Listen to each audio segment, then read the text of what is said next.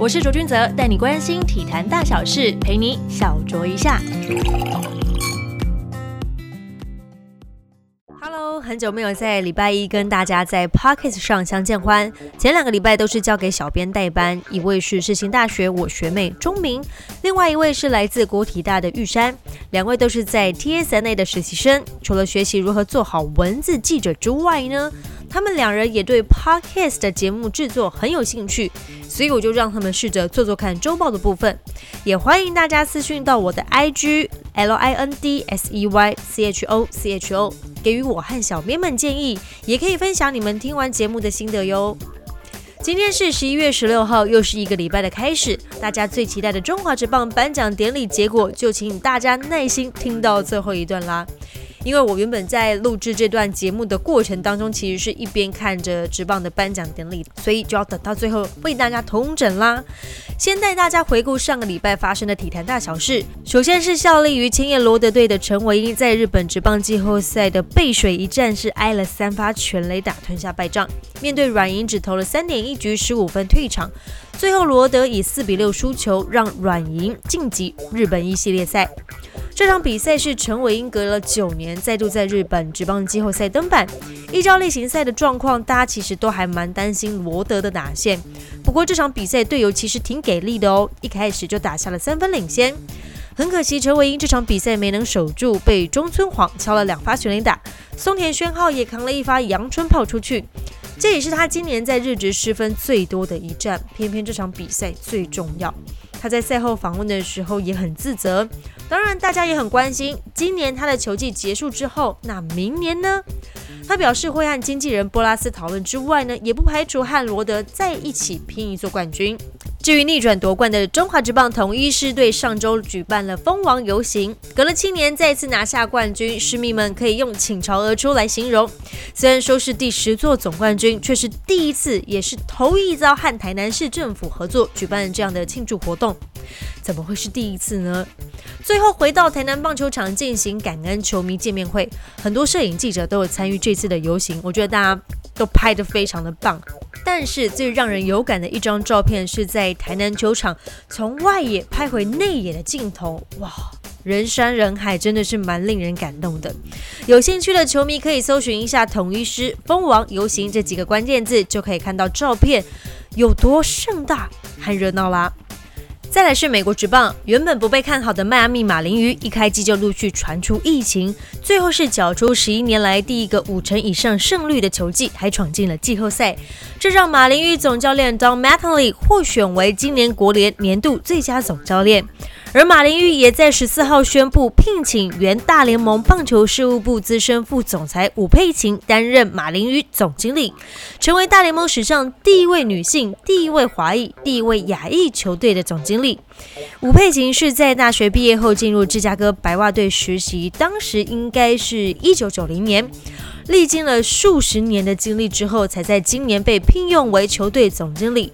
马林鱼宣布这项人事异动的消息，其实大联盟主席 Ron Manfred 已经提前几天知道了，只是一直没有动声色，直到确认球团发布消息之后，才愿意接受访问，谈到这件事情。他表示，武佩琴的成就向所有在棒球圈内工作的男孩和女孩传递了一项非常重要的讯息，那就是坚持下去，属于你的机会终究会到来。而他也说了，这对棒坛来说是历史性的一刻，能拥有一位女性总管，就是不可思议。的成就。至于大家关心的奖项，运动类畅销书籍之一《MVP 制造机》的主角 Trevor Bauer 拿下国联赛扬奖的肯定，也是辛辛那提红人队队史第一位得奖的投手。他在例行赛以一点七三自责分率称霸，也是国联唯一一位自责分率低于二的投手，获得三十名选票当中的二十七票。不过，鲍尔已经成为自由球员，离开红人队，也确定拒绝红人的合格报价。美联赛扬奖完全就没有意外，由今年大联盟自责分率最低、三振最多、胜投数并列第一的克利夫兰印第安人先发投手 s h a n Bieber 获得全部三十张第一名选票的肯定。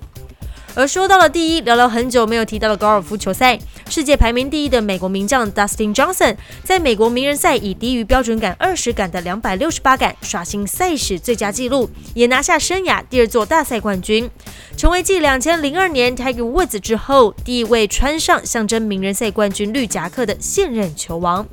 而小潘潘正从在决赛轮最后三洞连续抓下 Birding。单轮是缴出了六 birdie 两 bogey，名人赛的初体验以并列第七名作收。至于已经结束的 NBA 球季，就帮大家统整一下相关讯息。因为疫情的关系，多伦多暴龙队下个赛季很有可能不能在加拿大自家主场打球，因为出入加拿大得接受十四天隔离，这对于 NBA 赛季势必会受到影响，所以很有可能新赛季多伦多暴龙队会选择坦帕湾作为替代主场。根据《纽约时报》报道，廷长肯将不会再继续担任圣安东尼奥马刺全职助理教练，但仍会继续留在球团当中协助培养年轻球员。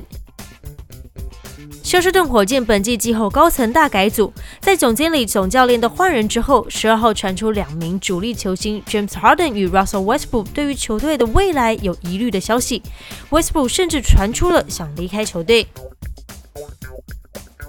好，终于听到最后了。中华职棒颁奖典礼，我看完之后呢，是蛮建议球团真的可以安排一些媒体应对的课程，让选手们练习一下口条。因为颁奖典礼其实是一个搭建好的漂亮舞台啊，就等着得奖者来到舞台上，好好的表现自己，与现场以及观看典礼的观众分享这一年来的点滴，可以更加的真诚，口条可以更加顺畅的话，我相信所有人都会听得更有感觉。注意最后公布的三个奖项，最佳进步奖是由统一师中继投手郑军人获得，年度最佳新人奖是统一师的林安可。年度的 MVP 则是由中信兄弟的投手德保拉获得。谁能想到开季五战五败的宝拉，最终会是在年度颁奖典礼上面笑有年度 MVP？这也是中华职棒相隔了十二年以来再次由杨将抱走这项年度的最大奖，他也成了名副其实的快乐宝拉啦。今天卓卓 talk 的最后呢，要跟大家推荐一篇文章，它的标题是从棒球界到五界，勇敢退休，熊哥乐当追梦人。棒球界人称熊哥的张文雄，他在退休前的人生几乎与台湾棒球是绑在一起。他从一九九零年职棒元年开始就采访赛事，一直到零六年换跑道转任联盟行政人员，再从宣队部副主任做起，一路到赛务部主任，推动了非常多的改革，也参与了非常多中华职棒的里程碑。直到去年底是毅然决然的决定了退休，而且呢，他给自己的退休时间要设定五年来追梦。从棒球界投入到南投的五界部落，他打算用这五年的时间打造一栋结合皮雕课程的民宿，开始一百八十度翻转的新生活。推荐给所有的棒球迷以及喜欢运动的朋友们，来看看这篇有意思的文章，推荐给大家。以上就是今天的卓卓 talk，我们下个礼拜一再见喽，拜拜。